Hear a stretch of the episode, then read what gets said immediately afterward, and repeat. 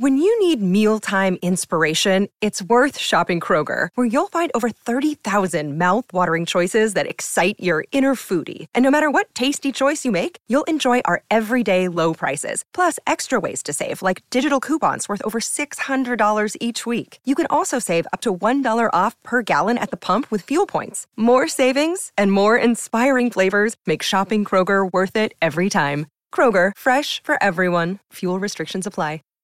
Save big on your Memorial Day barbecue, all in the Kroger app. Get half gallons of delicious Kroger milk for 129 each, then get flavorful Tyson natural boneless chicken breasts for 249 a pound, all with your card and a digital coupon. Shop these deals at your local Kroger today or tap the screen now to download the Kroger app to save big today. Kroger, fresh for everyone. Prices and product availability subject to change. Restrictions apply. See site for details.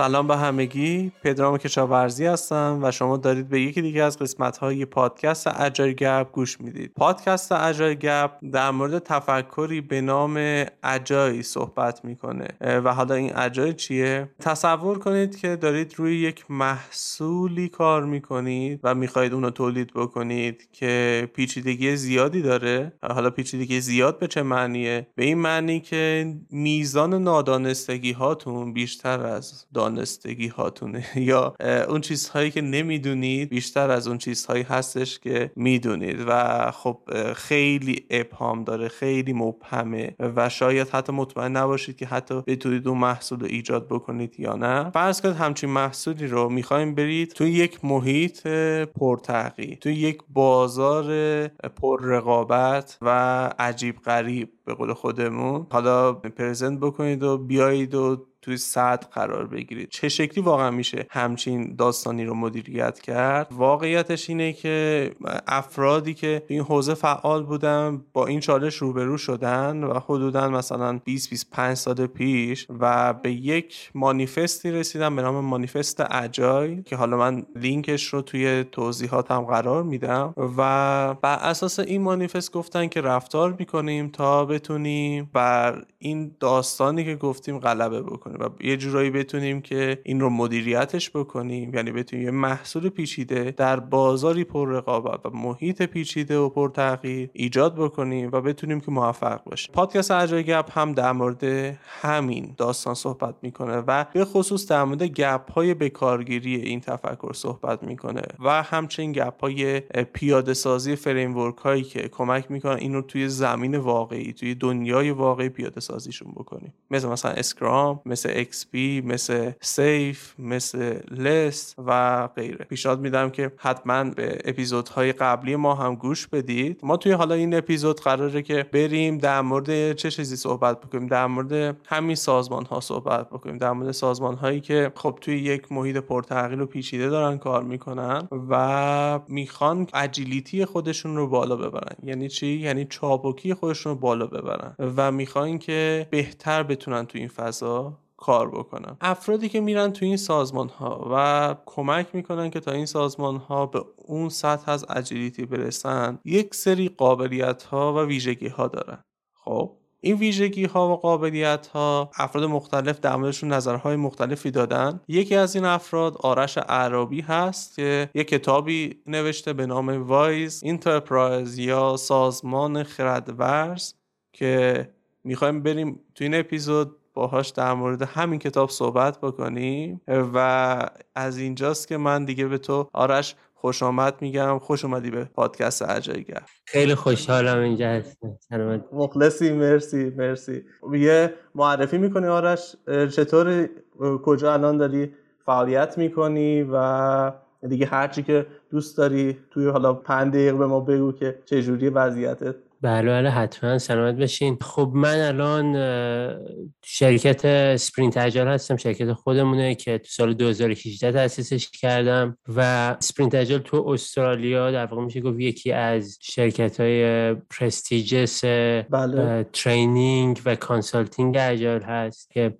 حالا کوچیکیم تعداد consultant های زیاد نداریم ولی از لحاظ کیفیت کاری حالت boutique هستیم و به قول معروف مورد اطمینان community هستیم در واقع. درسته درسته. به شرکت. بیشتر کاری که می‌کنیم حالت consulting با شرکت بزرگ بانک ها یا شرکت بیمه یا شرکت مخابراتی شرکت های utilities یعنی مثلا آب و برق و گاز و اینجور شرکت ها ولی با شرکت کوچیکتر هم کار می‌کنیم با دولت یه مقدار کار می‌کنیم دولت محلی یا فدرال اداره مالیات و اینا ولی خیلی کمتر بیشتر با شرکت های بانک ها و بیمه ها اینا هستیم بله. و کلاس هم که برگزار می‌کنیم کلاس SAFe رو برگزار می‌کنیم تو آخر هفته ها معمولا یه سالی بستگی به اینکه چقدر پیش بیاد یا نه مثلا 10 الی 20 کلاس برگزار می‌کنیم. دیگه حالا قبل از کرونا حال بیشتر بود. دو سال اول اینجا خیلی اجایل اون موقع پاپولار بود و چند تا شرکت بزرگ داشتن ترانسفورمیشن انجام می‌دادن. ولی الان خب یه مقدار به خاطر کرونا همه چی آرومتر شده بود. ما به خصوص تو دو سال گذشته ملبورن شهری که ما هستیم بیشترین لاکداون رو در کل دنیا داشت. یعنی تقریبا دو سال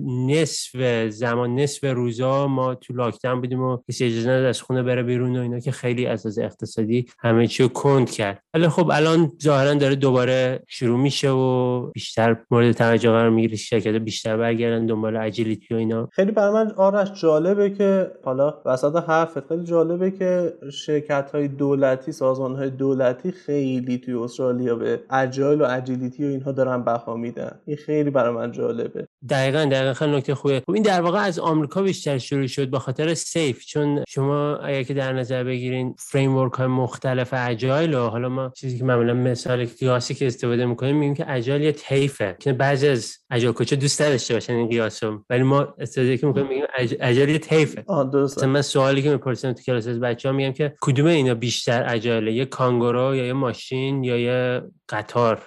خب مسلما کانگورو دیگه. کانگورو خیلی عجلتر و چابکتر و چیزتر. ولی اینجوری نیستش که ماشین نباشه و قطار هم نباشه. نه کانگورو خیلی چابکتر از ماشین ماشین خیلی چابکتر از قطاره.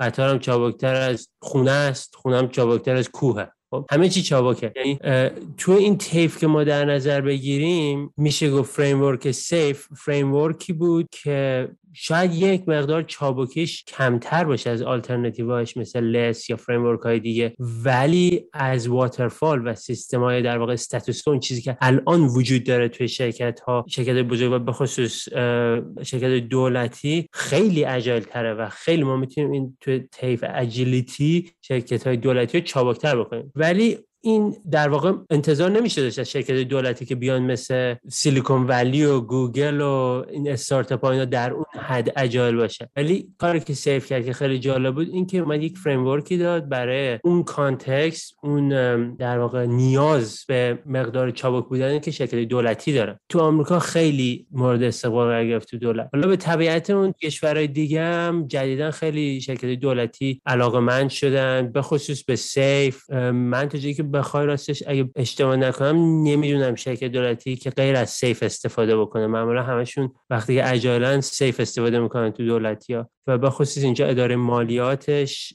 خیلی چیز بود اداره پست خیلی استقبال کردین واقعا اداره پست استرالیا یکی از case study های خیلی موفق SAFe هستش. تو از از مدیریتی مشکل دارم و این خیلی کمک کرد. یکی از چیزایی که SAFe داره یکی از ویژگی هایی که داشت حالا با اورود هم یکم صحبت کردیم در موردش این قسمت اینه که دیگه خودش رو محدود نکرده به product بلکه یک بله، بله. میاد و یک سری problem رو میگه که ما داریم خب و بیا یا issue داریم یا همچین چیزی فکر می‌کنم. و حالا بیایم problem solving بکنیم. مثلا یکی از سطوحی که مثلا اونجایی که یادمه وجود داره میره سمت این که آقا ما یک issue یی هستش که حالا این issue ی باید بیاد و مثلا اولویت بندی بشه به جای مثلا product backlog که بیاد مثلا اولویت بندی بشه یه همچین چیزی داره. خودش دست گذاشته روی همچین چیزهایی و خب طبیعتا یه سری از شرکت ها هستن که product تولید نمی‌کنن ولی خب یک مشکلاتی دارن. یه مشکلاتی باید رفع بکنن.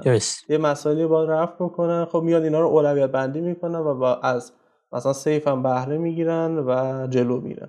اینش فکر می‌کنم خیلی این انتخاب واژه هاش خیلی موثر بوده تو این فراگیر شدنش. دقیقا. و حتی یک چیزی که من واقعا خیلی خوبه تو framework موفق مثل SAFe یا LeSS حالا نمی‌دونم چقدر شنونده شما با LeSS آشنایی دارن یا Large-Scale Scrum اونم خیلی framework خوبیه. اینه که این framework ها بر پایه های principle ها و اصولی بنا شدن و در واقع میان کاری که می‌کنم این که شما اصول رو رعایت کنید و بقیه practice ها در واقع manifestation و تبلور رسیدن اون اصول هستن. درسته. میگه شما اگه بیاین copy paste بکنین practice ها رو ممکنه لزوما problem شما رو solve نکنه یا اگر هم solve بکنه ممکنه بهترین solution نباشه. شما principle ها رو یاد بگیرین.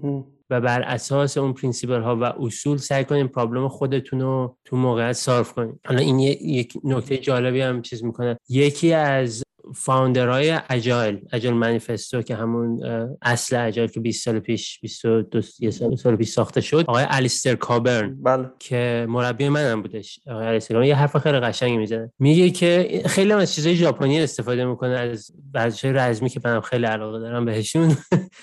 یه مثالش از ورزش جودو استفاده می‌کنه میگه که ما سه مرحله داریم وقتی شما جودو رو یاد می‌گیری به نام شو ها و ری. بله. شو وقتی که شما وارد میشی و در واقع تازه شروع کردی مثلا کمربند رنگی داری و به قول معروف اینجا باید follow the rules. فقط قوانین رو رعایت بکن principle ها رو رعایت کن. مثلا نمی‌دونم اگه فیلم کاراته کید رو دیده باشین خیلی قدیم ما بچه بودیم می‌دیدیم. آره، آره، میگفتش آره. بهش برو دستشویی تمیز کن یا برو مثلا کفش واکس بزن ماشین رو تمیز بکن. به خاطر اینکه می‌گفت این حرکت چرخشی دستی که داری می‌کنی تو بهت یاد میده که بعدا که مشت خواستی بخوری این شکلی حرکت بدی دستتو این در واقع میشه شو. و اون میگفتش که من نمی‌خوام من می‌خوام کاراته بازی کنم و اینا. می‌گفت نه تو الان این کار بکنی که این عضلاتت عادت بکنه. بعد ها میشه مرحله که شما مثلا کمربند سیاه رو گرفتین و می‌تونید یه ذره break the rules بکنین و تغییرات ایجاد بدین. به نهایت می‌رسیم به ری که grand master میشه آدم و در واقع استایل خودش رو درست می‌کنه. حالا میگیم که این principle ها و agile کلا ما شوهاری رو باید طی بکنیم. اول که یک coach میره توی یه تیم میگه که شما follow the rules به قول معروف واکس بزن دستشویی بشور این شکلی. استنداپ داشته باش. هر روز هر اول sprint sprint planning بکن. این قوانین framework رو رعایت بکن. بعد موقع میگه که okay حالا این principle ها رو ما داریم بهت یاد میدیم. کم کم سعی کن از این principle ها استفاده بکنی و problem solving خودت انجام بدی. شاید استنداپ برای تو خوب نیست شاید backlog refinement به اون صورتی که انجام میشه برای تو خوب نیست. ولی شما با اون مراحل کمربند رنگی رو طی کرده باشی تا به اینجای برسی که بتونی practice های خودت رو با استفاده از این principle ها درست بکنی. درسته درسته. آره من این نکته شوهاری رو توی کتاب Coaching Agile Teams نوشته خانم اتکینز اینو من... آره بله. آره من اونجا آره باهاش اولین بار چیز و واقعا یه مروری کردم به گذشته خودم. گفتم که آره من اولش که scrum master بودم یه جوری scrum police بودم. خب و یه جورایی می‌خواستم که تک تک practice ها همون جور که واقعا گفته شده اجرا بشه. و بعدش یکم که جلوتر رفت گفتم نه چه چه لزومی داره که این اتفاق بیفته؟ بذار ببینیم تیم چی می‌خواد واقعا چه نیازی داره. و بر اساس اون نیازی که داره حالا بریم سر وقتشون ازشون استفاده بکنیم. خیلی ممنون که این نکته رو اشاره کردی. اگه موافق باشیم بریم سراغ کتابت. و معرفیش کن و اینکه بگو اصلا چی شد یه همچین ایده به ذهنت رسید که حالا به نگارش در آوردی و بعدش هم که دیگه بریم سر آوتلایناش که دقیقا در چه چیزایی صحبت می‌کنه به مختصر معرفیش بکنیم. شاید خیلی از دوستان که الان دارن گوش میدم ازش بتونن استفاده بکنن. حتما حتما سلامت بشین اسم کتاب هست The Wise Enterprise Reshape Your Organization for the Age of Uncertainty. ترجمه فارسیش تقریبا میشه گفت میشه سازمان خرد محور یا سازمان حکمت محور و چگونه سازمان خود را تغییر شکل بدید که مناسب باشه برای زمانه uncertainty و در واقع تغییرات سریع که الان در واقع ما توش هستیم که هر روز یه چیزی عوض میشه و ما باید سریع respond بکنیم توش. کتاب اینجوری شد که خب ما از سال 2018 شروع کرده بودیم درس دادن agile و, و consulting و اینا رو. من فکر کردم که خب چیه که در واقع اگه ما بخوایم بیایم به قول معروف بویل داون بکنیم اجایل رو بجوشیمش ببینیم اون اسارش چیه اجایل لین و تمام این چیزهایی که این روزا صحبتش میشه. ببینیم چیه اون ته چطور میشه؟ خب یک سازمانه اصلا هیچی راجع به اجایل نمی‌دونن و موفقن یا قدیمتر حتی. چطور میشه بعضی ها هستن یه کارهای انجام میدن موفقن ولی بعضی هستش که مثلا اجال انجام میدن موفق نیستن. یا مثال معروف معروف که تویوتا باشه که همه شرکت ها می‌خواستن همه شرکت های منوفکچرینگ و ماشین سازی اینا اون روش های تویوتا اصلا درس مهندسی چی میگم بهش خدایا؟ مهندسی صنایع؟ مهندسی صنایع در واقع این تویوتا. یک چیز رشته آموزشی لیسانس وجود داره در همه کشورها که داره تویوتا رو درسه ولی خب چرا همه شرکت ها همه تولید کننده ماشین هیچ کدومشون اصلا به گرد تویوتا هم نمی‌رسیدن آره. برای سالها با وجودی که این تدریس میشه همه خواستن کپی آره واقعا. حالا خلاصه راجع این چیزا فکر می‌کردیم و دیدیم که صحبت می‌کردم با کوچ های دیگه خوب دوستان در نهایت چهار تا چیزه که کور اجالین و کلا اینکه آدم بتونه توی موقعیت ووکا ولاتایل آنسرتین و موقعیتی که همه چیز در حال تغییر و هیچی نمی‌دونیم نه تنها شکست نخوره بلکه موفقم بشه. پیروزم در بیاد از این موقعیت. به نفع خودش استفاده کنه از این آنسرتین درسته. اون چهار تا چیزه. اولیش system thinking یا تفکر سیستمی که حالا الان بیشتر روش صحبت می‌کنیم. دومی emotional intelligence یا هوش هیجانی میگن بهش هوش احساسی میگن بهش. سومی leadership و همون رهبریه در واقع و چهارمی organization transformation ه یعنی تو چه شکلی بتونی یک ارگانی رو ارگانیزمی رو حالا نه تنها یک شرکت یه سیستمی رو تغییر بدی و ایوالوش کنی و ایوالو یعنی در یعنی تکامل پیدا بکنی. بله بله دقیقا. تکامل و تغییراتش انجام بدی. ببخشید من بعضی وقتی کلماتی یادم میره نداره. اگه چیزه ما اینجا اونقدر تعهدی هم به سازمان ادبیات زبان فارسی نداریم. از واژه ها قرار قاطی می‌تونی استفاده بکنی. فقط خب حالا من اون جاهایی که فکر خب می‌کنم آره آره فکر می‌کنم مثلا شاید ندونن شنونده ها بهش اشاره می‌کنم. می‌تونی یکم در ووکا توضیح بدی بهمون که چی هست؟ حتما. در واقع ووکا بذارید من اکرونیمش براتون در بیارم. ووکا میشه volatile uncertain complex and ambiguous. درسته. یعنی در واقع یک موقعیتی که مثلا فرض بکنین یه مثال خیلی خوبش توی جنگه.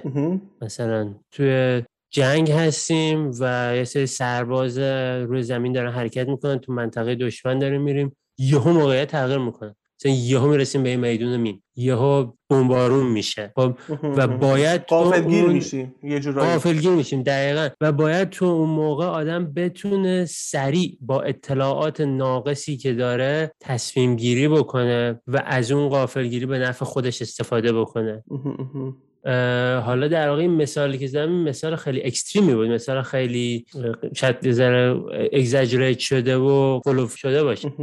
در واقعیت اینه که ما می‌بینیم تو اتفاقایی که میفته تو business حالا تا قبل از اینکه کووید پیش بیاد می‌دیدیم هر روز تغییرات پیش میومد مثلا از لحاظ تکنولوژیکی به سرعت زیادی تغییر تکنولوژیک انجام می‌شد. از لحاظ marketing از لحاظ جوری که مشتریا عمل می‌کنن خب به خاطر globalization و اینترنت و تکنولوژی هر لحظه ممکنه از هر جای دنیا برای آدم یه رقیب به وجود بیاد. یا اقتصاد جهانی جوری اتفاقاتی رو رقم ریزی بکنه که کلا تمام معادلاتی که ما کردیم تغییر پیدا کنه. خب تو ایران هم که ما خیلی آشناییم قضیه دیگه.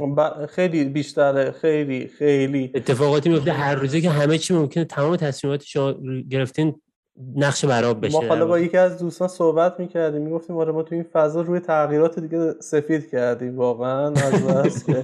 آره. یکی از دوستان من هست اتفاقا اجل کوچ ایرانی خیلی خوبی هم هست. من خیلی ازش یاد گرفتم. میگه ما به صورت ترادیشنالی تو ایران اجل هستیم.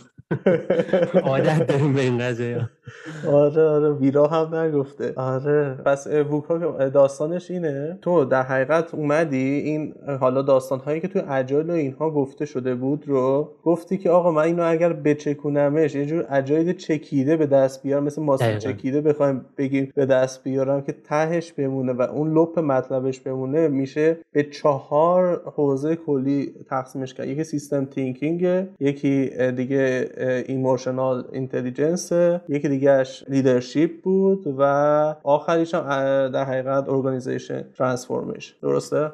دقیقا. چهار تا capability چهار تا توانایی که یک شخص و حتی می‌تونیم تعمیمش بدیم یک سازمان می‌تونه داشته باشه که تو موقع VUCA successful باشه. بسیار عالی. حالا یه چیزی جالب بگم بهتون. من تو این کتاب من خودم agile coach م تمام business من agile تو این کتاب من فقط دو بار کلمه اجایل استفاده کردم و فقط دو بار کلمه اسکرام استفاده کردم. یعنی سعی کردم یه جوری بنویسم برای کسی که هیچ راجع به اجایل نمی‌تونم بتونه ازش استفاده بکنه. چقدر خوب. آره یکم می‌دونی چه جور شده.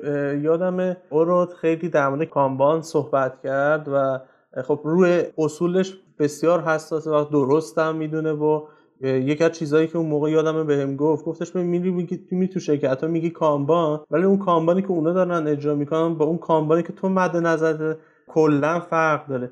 میگه آقا اصلا چه کاری من بگم اسمشو؟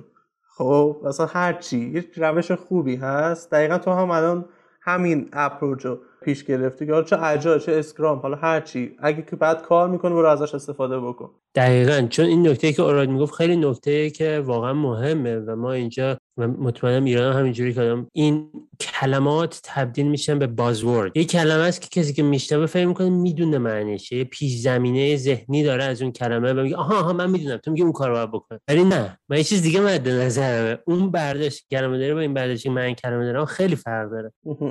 و در واقع این سخت می‌کنه صحبت کردن. حالا من چیزی که معمولا تو کلاس میگم میگم که شما رسول زراندین و دو زبانه بشید وقتی که برگشتین تو شرکت خودتون با زبان اونا صحبت بکنین وقتی تو کامیونیتی اجال هستین با زبان ما صحبت بکنین چه باحال. آره واقعا نکته خیلی مهمیه. یه یک جوری بهشون بگی که خود اونا می‌فهمن ولی ممکنه که اگه بیای تو با همون زبون تو کامیونیتی بگی قطعا بگن که تو اشتباه میگی غلط داری و برعکسش هم بده چون ما اون چیزی که تو کامیونیتی می‌دونیم همین که اوراد می‌گفت اون چیزی که ما از کم داریم اون ذهنیت اون از کم دارن فرق داره. درسته. خب اگه حالا موافق باشی آرش بریم در مورد هر کدوم از اینها مختصر یه توضیحی داشته باشه ببینیم که اصلا چی هستن اینها.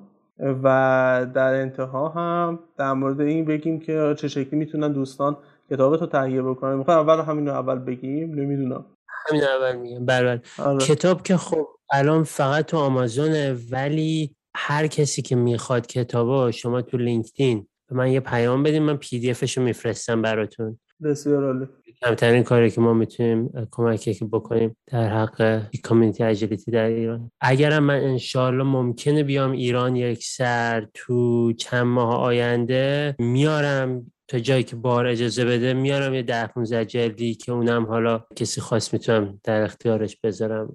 چقدر خوب چقدر خوب. اگه اومدی حتما یه ندا به ما بده که یه حالا میتاپی چیزی بذاریم ببینیم آره. من خیلی دارم تعداد نسخه پرینت شده خیلی هم دارم می‌خواد همشو بیارم ولی مسئله بارم هست. آره آره, آره. تا جایی که شده مثلا بگم 10 10 15 تا نسخه رو فکر می‌کنم می‌تونم بیارم و حتما خبر میدم که اگه اومدیم که بدم بسیار عالی بسیار ولی PDF ش هر کی خواست تو LinkedIn message من بدین PDF رو میفرستم. دست درد نکنه. مرسی از لطفت. خب بریم حالا در مورد صحبت کنیم که هر کدوم از این آره bullet ها در حقیقت چه چیزی رو به ما نشون میده؟ خب اولیش system thinking تفکر سیستمیه که در واقع خیلی چیز مهمیه و من خیلی شخصا بهش علاقه دارم. به خصوص من فکر می‌کنم با دید ایرانی ها و شرقی ها من خیلی دیدم ایرانی ها قشنگ می‌گیرن system thinking یعنی تا راجبش صحبت می‌کنیم سریع متوجه میشن. ولی در صورتی که کسایی که بکراند اروپایی به خصوص انگلیسی دارن یا آمریکایی خیلی سختره براشون درک کردن این موضوع. شاید برمیگرده به عرفان ما و خب اون در واقع میشه مولوی همه اینا رو یه جورایی گفته دیگه و تو هوش جمعی ما که تو ایران هستیم وجود داره تو اون در واقع فرهنگ ما و ادبیات ما. حتی فردوسی مثلا. خلاصه system thinking چی هست؟ system thinking در واقع میگه که هر چیزی که شما در این عالم می‌بینید سیستمه. خب مثلا یک انواع اقسام سیستم می‌تونیم مثلا مثلا transport system خب یعنی مثلا اون قطارهایی که توی شهر هست تو جاده ها ایناش. می‌تونیم بگیم که مثلا nervous system سیستم مغز و اعصاب بدن. یا digestive system سیستم گوارش بدن مثلا. یا حتی اصلا خود بدن. بدن یک انسان یک سیستمه. و در واقع در تعریف سیستم چیه؟ سیستم یعنی یک سری component های element های اجزایی که این اجزا با هم کار می‌کنن و تعامل دارن و به صورت یک شبکه organize شدن یعنی یک شبکه از یک اجزایی که با هم در تعامل اطلاعات و ارتباطات هستن. درسته. و این اجزا در این شبکه یک چیز بزرگتری رو می‌سازن که اون چیز بزرگتر اون سیستمه مثلا تمام سیستم های بدن ما مثل سیستم گوارش دستگاه گوارش و دستگاه نمی‌دونم مغز اعصاب و نظام گردش خون و اما این نظام های دستگاه ها اینا بدن ما رو می‌سازن. و به همین استقرام می‌تونیم پیش بریم. یعنی مثلا بگیم که خب یک انسان خودش یک سیستمه. ولی خودش یک جزوی از یک سیستم بزرگتر یعنی مثلا ما جزو خانوادهمون هستیم. بله. خانواده یک سیستم دست بزرگتره. جزو یک تیم هستیم. درسته. و باز می‌تونیم بگیم خب تیم جزء یک سازمانه. سازمان جز یک مثلا کشوره. کشور مثلا جزو یک مثلا در اکوسیستم کل کره زمینه مثلا. اکوسیستم مثلا کل اصلا خود کره زمین جزو منظومه شمسیه. سولار سیستم آره، آره، سولار آره، سیستم منظور. هی سیستم تو سیستم دیگه یعنی هر موجود انگار یک سیستمه و خود خود اون سیستم هم در سیستم های دیگه مشارکت داره. دقیقا. یعنی هر موجود خودش یک سیستمه جزء یک سیستمه و اون سیستم هم دوباره جزء یک سیستمه اون سیستم دوباره جزء یک سیستم و تا ابد ادامه داریم. مثلا خود منظومه شمسی عضو کهکشانه کهکشان عضو جهانه. جهان عضو نمی‌دونم جهان های موازیه. جهان های موازی عضو نمی‌دونم حالا دیگه نمی‌دونم تو کجا می‌تونیم بریم بالا اینا.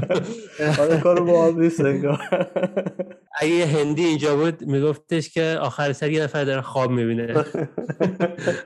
خلاصه این نکته تفکر سیستمی اینه که ما یه قدم بریم عقب. درسته. و نگاه کنیم به کل. دید کل نگه داشته باشیم نگاه کنیم به جز نگاه نکنیم به کل نگاه کنیم به اون سیستمی که عضوش هستیم نگاه کنیم و اونجا پرابلم رو سال بکنیم. به چند تا مثال می‌تونم بزنم. یه مثال خیلی جالبش اینه که تو قرن 19 هم تو هند اوایل قرن 19 هم 1800 خورده ای انگلیسی ها هند رو کنترل می‌کردن دیگه. تو شهر دهلی یهو حالا نمی‌دونم به چه دلیلی کبرا زیاد شده بود مار کبرا. درسته؟ کبرا هم آدم رو می‌زد. بعد انگلیسی ها گفتن خب چیکار کنیم؟ اوکی ما میگیم که هر کسی کبرا بکشه جنازه‌شو بیاره بهش انقدر پول میدیم. بعد مشکل رو حل می‌کنیم دیگه کبرا رو کم می‌کنیم. و مردم شروع کردن کبرا رو کشتن آوردن و جمعیت کبرا کمتر شد و بهتر شد. تا اینکه یه دادن فهمیدن آ ما می‌تونیم اینجا پول در بیاریم. شروع کردن کبرا پرورش دادن. شروع کردن کبرا پرورش دادن و کبرا رو میکشتن و جسدشون بردن پول می‌گیرن و انگلیسی ها فهمیدن گفتن خب نمیشه که این شکلی بکنسل کنیم دیگه این برنامه رو. و برنامه رو کنسل کردن بعد اتفاقی افتاد همه اونایی که کبرا پرورش می‌دادن گفتن اوکی خب دیگه ول کردن کبرا رو دیگه لازم نبود. کبرا رو که ول کردن یهو بیشتر شد جمعیت کبراها. یعنی در واقع مشکل رو که اینا خواستن حل بکنن راه حلشون مشکل رو بدتر کرد. آره آره آره. آره به اون سمت نگاه نکردن که یک سری اومدن یه business دیگه تولید کردن که آره یه کبرا پرورش بدم بعد این کبرا رو برم بگیرن. که ما این تصمیمی که الان می‌گیریم نتایج ثانویه این تصمیم چه خواهد بود. خب خیلی سخته اینو پیش بینی کردن. حالا میشه گفت خیلی وقت مثلا اگه آدم به گذشته نگاه کنه in retrospect میگه okay کاری نداشت خیلی ساده بود چرا به فکرشون نرسید؟ ولی اون موقع خیلی سخته اینا رو پیش بینی کنی مگر اینکه تفکر سیستمی داشته باشی. حالا یک سوالی دارم برای شما. چند تا سوال سوال اول این که به نظر تو این پرابلمی که این انگلیسی ها می‌خواستن سالف کنن چی بود؟ پرابلم اصلا چی بود اونجا؟ چی باید سالف می‌کردن؟ پرابلم این کبراها زیاد شده بودن ولی این کبراها داشتن مردم رو نیش می‌زدن میکشتن. درسته؟ پرابلم واقعی چی بود؟ اسم مشکل خب همون مردم بودن که نیش میخوردن. اونها رو باید آگاه می‌کردن. درسته؟ دقیقا مشکل اصلی این بود که مردم داشتن میمردن. ولی اینا سلوشنش چی بود؟ تعداد کبراها زیاده. اینا پرابلمی که سالو کردن جمعیت کبراها رو خواستن کم بکن آره. یعنی از اول سریع جامپ کردن تو سلوشن مود قبل از اینکه پرابلم رو آندرستند کنن میگن انیشتن نسبت میگن میگن که انیشتن گفته اگه من یک ساعت داشتم یه پرابلمی داشتم و my life dependent on it. یعنی اگه این پرابلم حل نمی‌کردم میمردم. یک ساعت فقط وقت داشتم 55 دقیقه وقت میذاشتم. problem ی understand کنم بفهمم چیه و فقط 5 دقیقه وقت میذاشتم که بهش بکنم. و اینا سریع jump کردن solution که ما هم همیشه این کارو می‌کنیم تو شرکت و عملا در واقع یه عالمه solution دیگه می‌تونسته. چه solution های دیگه به نظر شما می‌تونستن داشته باشن اینجا؟ دیگه solution های دیگه اینکه کبراها رو هدایت مثلا بکنن. حالا مثلا اگه بخوایم بگیم رو بکشنشون مثلا خب؟ یا مثلا هم این همچین حالتی. یا مثلا یه وقتی هست خود کبراها رو مثلا مثلا ما الان توی تهران یک اتفاقی که افتاده پشه زیاد شده. این پشه ها روش های مختلفی هستش که متمرکزشون بکنی بیان مثلا به یه سم مثلا از نمی‌دونم یک روش عجیب غریبی هست مای زفشی رو قراقاتی می‌کنن توش آسپرین میریزن شکر میریزن. از این کارا می‌کنن که چی بشه؟ این پشه ها بیان اونجا. مثلا حالا تو دام بیافتن یک جوری سکنا بگزینن از اینجور داستان ها یه همچین کارهایی هم مثلا میشه برای مارها بکنن. و یه همچین داستانی حالا چیز دیگه هم هست؟ خیلی مثلا مثال دیگه میشه میشه گفت مثلا پادزهر براشون تولید بکنن. آره آره. میشه گفت انواع اقسام مثلا چه می‌دونم کسی که کفش ندارن بهشون کفش داد. میشه بهشون همون یاد داد یه داد همون تعلیم داد که برن بگیرن کبراها رو. و از همه اینا مهمتر مثالی که خود ببین ما با اکوسیستم طرفیم شما کبراها رو بکشی. خب هم همه کبرا رو اصلا کشتیم خب حالا چی میشه؟ اثر ثانویه‌اش ممکنه این کبراها یه مارای دیگه رو دارن می‌خورن مارای کوچیکتر و حالا اون مارا زیاد میشن و اونا خطرناکتر هم هستن از کبرا. یا مثلا ممکنه کبراها دارن موشا رو می‌خورن و این موشا زیاد میشن حالا ما مشکل وبا خواهیم داشت. مثلا حالا مثال های زیادی هست از این قبل به خصوص اون موقعی که می‌خواستن مالاریا رو منقرض بکنن که در واقع می‌بینیم 50 سال جنگیدن باهاش خب خیلی کمتر شد ولی ماریا نتونستن هیچ منقرض بکنن. و خیلی داستانای ساید افکت های از این جنگا با پشه های آنافر که ددت پخش می‌کردن تو جنگل ها اینا چه اتفاقاتی افتاد. حالا الان زمان به ما چیز نمیده. مثلا رفته بودن ددت زده بودن بعد باعث شده بود که سقف ساختمون ها خراب شه. حالا چرا؟ به خاطر اینکه این یه حشره کشته بود که این حشره اون یکی حشره رو می‌خورد. که اون حشره سقف ساختمون رو می‌خورد. یا مثلا باعث شده بود که نمی‌دونم گاوای اتفاقی براشون بیفته. بخاطر اینکه یه در واقع یه واکنش زنجیرواریه تو اکوسیستم که کل اکوسیستم تحت تاثیر و تو استرالیا خیلی این داستان داریم. مثلا اینجا اومدن یه سوسکی اومد که این سوسکه نیشکر رو می‌خورد. اینا رفتن یه وزقی آوردن که این وزقه اون سوسکه رو بخوره. این وزقه اون سوسکه رو نخورد.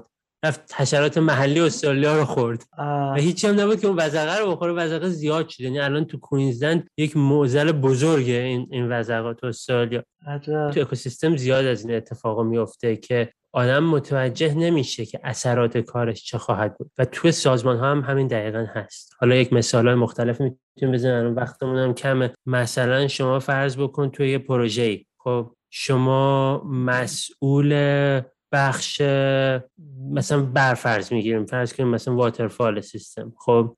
و یه تیم هست تیم برنامه نویسی انجام میده یه تیم هست تیم تستینگ انجام میده. شما مسئول برنامه نویسی من با من رئیس پیشت میگم که ببین من می‌خوام سرعت تو دو برابر کنی. هر چقدر پول بخوای بهت میدم. معمولا چیکار می‌کنن مردم تو این موقع افراد زیاد. دقیقا. معمولا این solution خب؟ ولی اتفاقی که خواهد افتاد اینه که اولا شما علت این که پروژه عقبه نیست که آدما کمن کار زیاد علت اینه که ما queue داریم. خب یه عالم کار هست ما دستمون پر الان. ما این کارا تموم کنیم و این queue این صف کارا برسیم به کار بعدی. حالا یه سوال داری؟ شما میرین سوال از یه مثلا فرض کن تیم requirement است می‌کنی یا یه تیم دیگه می‌پرسی. حالا اونا هم queue دارن؟ اونا مشغول یه کاری و وایستن تا نوبتشون برسه این سوال شما جواب بدن. بابا شما حالا یه کار دیگه داشت. دوره queue جدید درست خب و اینا در واقع زمان wait time ه که حالا تو Kanban و اینا خیلی صحبت می‌کنن. اورا چت اینا رو صحبت کرده باشه و این queue که در واقع مشکل رو ایجاد حالا شما وقتی که میایید تعداد ظرفیتی رو می‌بری بالا processing power رو می‌بری بالا processing rate رو می‌بری بالا این processing rate بالا رو بردن ممکنه در شرایط ایدئال queue شما رو کوتاه بکنه. مثلا processing rate تون دو برابر میشه ممکن queue هفت بشه. خب؟ ولی اگر که شما مثلا فرض کنید برنامه نویسی رو دو برابر کنی ولی tester ات رو دو برابر نکنی داری bottleneck درست می‌کنی و در واقع queue testing رو داری دو برابر می‌کنی. و این عمل باعث میشه که پروژه در واقع عقب بیفته. آره. یعنی شاید احتمالا آشنا هستیم با قانونی که میگه که وقتی به پروژه که دیره آدم اضافه کنیم پروژه دیرتر میشه. بله بله. این قانون در واقع Brooks's law اگه اشتباه نکنم که فرد بروک گفته بود این قانون علت این قانون این نیستش که مردم باید بیان به هم upskill بکنن و یاد بدن و اینجوری چیزا. بله اونام نکات مهمیه ولی علت این قانونه که شما خیلی سخته که strategically یه جوری تعداد افراد زیاد کنی که bottleneck ایجاد نشه. و معمولا اتفاقی که میفته اینه که ما bottleneck ایجاد حالا تفکر سیستمی چیه؟ میگه شما take step back ببین problem ت چیه. خب focus کن رو اون problem به صورت دید کل نگر و قبل از اینکه اون problem رو solve بکنی فکر بکن به نتیجه غیر منتظره کارهایی که من دارم. یه مثال خیلی قشنگ از راس اکاف که یکی system thinker های قدیمیه. میگه که شما یه ماشین داری می‌خوای ببینی که این ماشین چرا وقتی که فرمانه میدی سمت چپ ماشین میره به چپ. چرا وقتی فرمانه میدی به راست ماشین میره به راست. نگاه می‌کنیم می انالیز می‌کنیم ماشینو خب وازش می‌کنی نگاه می‌کنی توش چه خبره یه میله است یه شفته میره پایین اونجا یه سری چرخ است و یاد می‌گیری چه شکلی کار می‌کنه می‌فهمی چرا ماشین میره به چپ وقتی فرمانده میده چپ چرا میره راست وقتی میره ولی یه موقع سوالی که بده اینه که چرا تو ایران فرمون ماشین سمت چپه ولی تو انگلیس فرمون ماشین سمت راسته؟ خب ما هر چقدر آنالیز بکنیم ماشین رو تو ماشین نگاه کنیم جوابمون اونجا نیست. فقط خودمون رو گمراه می‌کنیم درسته؟ آره. ما بیرون ماشین رو نگاه به اکوسیستم و در واقع تفکر سیستمی می‌بینیم که ماشین از کجا آمده تاریخچه‌اش چیه و اینا نگاه کنیم و این اون کاریه که تو سازمان نمیشه. آره, آره. واقعیتش این تجربه خود منم بوده. خب اون اوایلی که فعالیت این حوزه رو شروع کرده بودم یه جوری داشتم با سال کچل سازمان ها سهمونی یاد می‌گرفتم دیگه. خب آرشگاهی یاد می‌گرفتم. یک کاری یه تغییری رو یادم انجام می‌دادم. بعد می‌دیدم وای این چرا بدتر شده؟ خب ولی خب جلوتر که رفتم متوجه شدم که نه ببین باید یکم صبر کنی. خب اول متوجه بشی که اصلا سازمانه چی هست مشکلاتش چیه؟ شاید اون مشکلاتی که واقعا ظاهرا دارن میگن که مشکله. فقط خودشون دارن میگن. شاید واقعا در عملی اتفاق نیفته. اون چیزهایی که واقعا داره اتفاق میفته رو مثلا لیست بکن و بشناس و اینا. یکم به خود فرصت بده. حالا بعدش برو تغییر مثلا ایجاد بکن. و خب قبل از اون هم فکر کن که آره مثلا نتایجش چی میشه؟ اگه که مثلا همچین تغییری رو ایجاد بکنی. ما الان خیلی خلاصه گفتیم و در واقع اگر که علاقه دارن شنونده هاتون می‌تونن که خب کار راست اکافو ببینن. خیلی ویدیوهاش هست تو یوتیوب. خیلی جالب هم هست صحبت کردن قدیمی خیلی ولی آدم جالبیه کلا. لذت بخشه تماشاش. یا کتاب پیتر سنگه هست که 11 تا قانون سیستم تینکینگ گفته. خیلی قوانین جالبیه. و خب تو کتاب من یه چپتر کوچیک در واقع 20 صفحه است که خلاصش گفته و خیلی می‌تونه کمک کنه که اون دید کل نگر رو بده که ما وقتی که پرابلم سالو می‌کنیم بیایم از ابعاد مختلف به پرابلم نگاه بکنیم و نه فقط در راستای اون مشکلی که الان دستمه چه چش درست کنیم می‌زنیم ابرو خراب میشه آره، آره. یکی از قوانین یازدگانه سیستم تینکینگ میگه که cause and effect are related in time and space ولی تو مدت زمانهای طولانی یعنی شما الان کاری که می‌کنی اینجا نتیجهش ممکنه در سالهای بعد در یک جای دیگه سازمان ببینید یا در ماههای بعد در یک جای دیگه سازمان ببینید واقعا خیلی جذابه. من داشتم با خودم فکر می‌کنم کاش اینو زودتر میدرسم آره. خیلی عالی. موافقی بریم سراغ بلوک بعدی با توجه به اینکه حالا time مون هم محدوده. من سعی می‌کنم اون سته دیگه خیلی سریعتر بگم. آها اینو خودت هم پیشرفت پس روی system thinking خیلی تاکید داره همشون مهمن. نمیشه گفت یکی همشون مهمن. در واقع این agile من فکر می‌کنم وقتی که صحبت framework های agile میشه و وقتی داریم framework agile درس میدیم system thinking خیلی مهمتره. ولی وقتی که می‌رسه به کار عمل در عمل من در شرکت چیکار می‌خوام بکنم من فکر می‌کنم emotional intelligence هوش هیجانی هوش احساسی مهمتر باشه. و اگر که تو position ی هستیم که کسی بهمون report می‌کنه و در مدیر هستیم خب اون رهبری organization transformation خیلی مهمتر میشه. آره آره, آره. یعنی بستگی به نقشی که داری اینها درجه هاش و شدتش و اینها کم و زیاد میشه. و حالا اون هوش هیجانی یا هوش احساسی من فکر کنم به صورت عملی در واقع مهمترین از این توانایی ها باشه که شما فردا با یه سری تمرینات بتونید هوش هیجانی احساسی ببری بالا و بری سر کار و نتیجه بهتری بگیری در راستای خواسته ها حالا هوش هیجانی هوش احساسی چیه؟ این لغتی بود که آقای دنیل گلمن مشهورش کرد این لغت رو کسی دیگه اختراعش کردم ولی دنیل گلمن خیلی popularize ش کرد و در دنیا جا انداخت کتابش اینا. و منم شانس این داشتم که برنامه کلاس دنیل گلمن برم و یک برنامه یه سالی بود که ما certificate emotional intelligence coach گرفتیم توش تو وی شهر وین برگزار شد. 2019 قبل از اینکه کرونا بیاد خیلی شانس آوردیم. و توی این برنامه خیلی واقعا در واقع life changing بود برای من و از همه جای دنیا مدیرای خیلی سطح بالای اومده بودن تو برنامه و coach هایی که بودن هر دو نفر یه coach میده این شکل خیلی شخصی و نزدیک ما رو coachمون کردن و خود دانیل گلمن هم تو برنامه حضور داشت ولی شخصا coach نمی‌کرد. بیشتر مثلا presentation ها اینا رو انجام میده emotional intelligence یا هوش هیجانی در واقع چهار بعد داره. بعد اول اینکه احساسات خودتو بشناسی ببینی چی میگذره تو دل آدم. دوم اینکه کنترل داشته باشی رو احساسات خودت و بتونی تغییرات ایجاد کنی تو احساسات خودت. سوم اینکه بدونی تو دل بقیه چی میگذره. احساسات بقیه رو بتونی بشناسی. و چهارم اینکه بتونی احساسات بقیه رو مورد تاثیر قرار بدی و influence بکنی.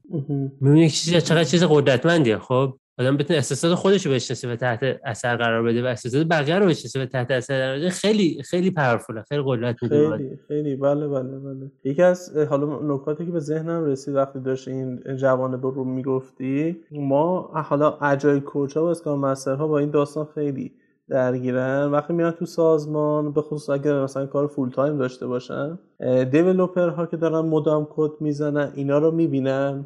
خب بعد scrum master ها خب طبیعتا تو تیمن دیگه خب و خب با تیم فعالیت می‌کنن بعد به خودشون میگن که خب این کاری نمی‌کنه. خب اصلا چرا داره پول می‌گیره؟ چی کار داره می‌کنه؟ از اینجور داستان ها اتفاقا ممکنه مثلا بگن و اینها. یادم یکی از دوستانم میگفتش که پدرام می‌دونی کار سخت اسکام مستر ها چیه؟ دقیقا این حرفا رو بشنون بعد با خودشون کنار بیان. خب که فکر می‌کنم با توجه به صحبتی که کردی همین هوش هیجانی اگه که اوکی باشه همه جوانب رو بدون اول که بدونن تو دلشون چی میگذره. بعد اینکه بتونن این داستان رو با خودشون حل بکنن و بفهمن که آقا تو ذهن طرف هم چی میگذره به یه درک خوبی می‌رسن. و یه تعادلی پیدا می‌کنن و می‌تونن که اون راه رو ادامه بدن. صد دقیقا دقیقا. و می‌تونیم تو یه لول دیگه با ما صحبت کنیم. در واقع امپسی یا همدلی یکی از دوازده توانایی های هوش احساسی که دانیل گلمن بهش اشاره کرده امپسی همدلی مردم فهم کنن تو انگلیسی ما چی میگیم؟ میگیم walk on someone's shoe. یعنی به کفشه یکی دیگه راه بره. خب یا ما تو فارسی میگیم خودتو بس جای طرف. این برداشت عمومی از امپاتی ولی امپاتی این نیست. همدلی این نیست. بخاطر اینکه من اگه خودم بذارم جای طرف من یه آدم دیگه هم من توی خانواده دیگه بزرگ شدم. یه اهداف و شرایط دیگه تو زندگیم هست. مسلما خودم بذارم جای طرف اون چیزایی که اون طرف داره حس می‌کنه رو من حس نخواهم کرد. دقیقا. من باید ببینم که اون چی داره حس می‌کنه. من باید باهاش واقعا همدل بشم. و با کنجکاوی سعی کنم ببینم که تو دل و تو مغز اون طرف مقابل چی میگذره. بدون هیچ جاجمنت و سعی کنم خودمو نذارم جاش ولی با اون شخص رو بشناسم و بفهممش. سعی کنم بفهممش. understanding فهم بیشتر همدلی. خیلی نکته جالبی بود و من اصلا بهش توجه نه اینو شنیده بودم که آره خودتو بذار جای طرف ولی واقعا اینکه اینقدر خوب متوجه بشم آره اگه خودم بذارم جای طرف من واقعا متوجه نمیشم هدف اگه متوجه شدن است واقعا باید همون شخص رو با همون پیشینه و همه اون داستان هایی که داره درکش بکنی یک جا کامل. دقیقا خیلی قشنگ گفتی. دقیقا. خیلی جالب بود. حالا ما معمولا وقتی که coach می‌کنیم emotional intelligence و هوش احساسی ها اول با خود شروع می‌کنیم خودشناسی. خب خودشناسی حالا تمرین های مختلفی داره. من چند تا مثالش رو می‌زنم جزئیاتش بیشتر تو کتاب اینا هست. شما مثلا تو طول روز چند تا trigger داشته باشیم مثلا چند تا اتفاقی میفته یادآوری بکنم reminder ش مثلا من میگم هر وقت من آب خوردم. خب یا هر وقت از پله دارم میرم بالا میام پایین. یا هر وقت یه اتفاقی که چند بار تکرار میشه در روز برام از خودم می‌پرسم الان چه احساسی دارم. خب و اونو فقط notice می‌کنم خب analyze ش نمی‌کنم که چرا این حس رو دارم چی شد کی به هم چی گفت. فقط در واقع کسایی که توی شرکت ها کار می‌کنیم حالا scrum master agile coach developer و معمولا آدمای professional که تو شرکت ها کار می‌کنن مغز analytical دارن. بله. ما کارمون اصلا analyze کردن صبح تا شب. این مغز همش مجبور analyze کردن کاری که نمی‌کنه اینه که آرام بگیره یه ذره به احساسات توجه کنه و ببینه که با بدنت connect بشی. خب کاری که ورزشکارا می‌کنن. مثلا فوتبالیست‌ها این چقدر سریع و گریه می‌کنن یا چجوری احساسات میشه. با که با بدنشون کانکتدن آره فکر آره. داره کار نمی‌کنه. خب اونجا present ما باید تمرین این تمرین اینو بکنیم. و در واقع این تمرین اینه که analyze نکنیم و فقط notice بکنیم چه احساسی داری. و این احساس تو بدن چجوری منیفست میشه. مثلا یه مثال بزنم. من یه بار عصبانی بودم داشتم این تمرین رو انجام دادم خیلی عصبانی بودم. بعد حس کردم که تمام دستم پر از انرژیه. یعنی انگار شعله بر دستم. حس کردم تو قلبم یه نیروگاه اتمیه. داره پمپ می‌کنه. حس کردم کلم داغ کرد. نگاه می‌کنی تو بدن چه حسایی چجوری منیفست میشه این احساسات؟ کجاهای بدن به چه صورت. و این تمرین باعث میشه که از اون حالت analytical در بری با خودت connect بشی و بیشتر بتونی بفهمی که در من چی میگذره و به صورت ناخودآگاه هم وقتی یه چیزی رو میگم من فکر می‌کنم اینو به صورت خودآگاه گفتم ولی ناخودآگاه هم روش اثر گذاشته و چه اثری ناخودآگاه هم روی این جمله و انتخاب کلماتم گذاشته.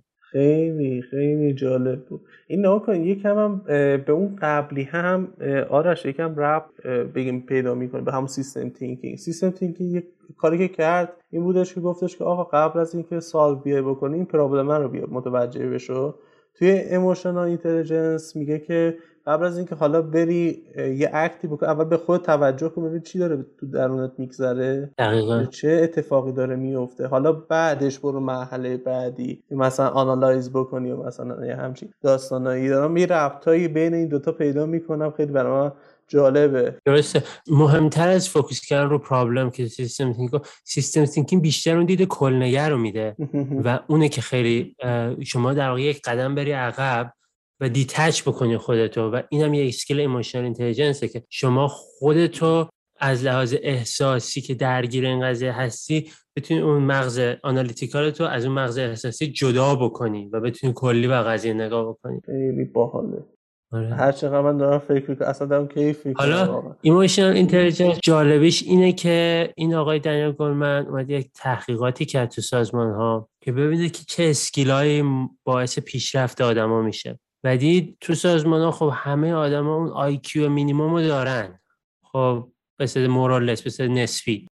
چیزی که باعث میشه پیشرفت کنن غیر از پارتی بازی و اون داستانا اینه که اینه که شما هوش هیجانیت چقدر؟ خاطر اینکه اونجا داره شما رو set apart می‌کنه از بقیه. این نکته اول بود و نکته دوم که هوش هیجانی هوش احساسی هم می‌تونی یاد بگیری. اینجوری نیستش که بگیم این آدم باهوشه باهوش به دنیا آمده باهوش میمیره. نه. این آدم هوش هیجانی که داره می‌تونه بیشترش بکنه با یه سری تمرینات خاص. حالا بیشتر راجع این تمرینات بهتون میگم. مورد بعدی چی بود؟ leadership بود درست میگم؟ بله، رهبری. رهبری خیلی کلمه specific ی نیست. مشخص خیلی کلی رهبری یعنی چی؟ خب، حالا ما مثلا تو Scrum اینا میگیم servant leadership دیگه بدترش می‌کنیم دیگه. هنوز داستان leadership رو مشخص نکردی حالا یه servant هم چسبونی بهش.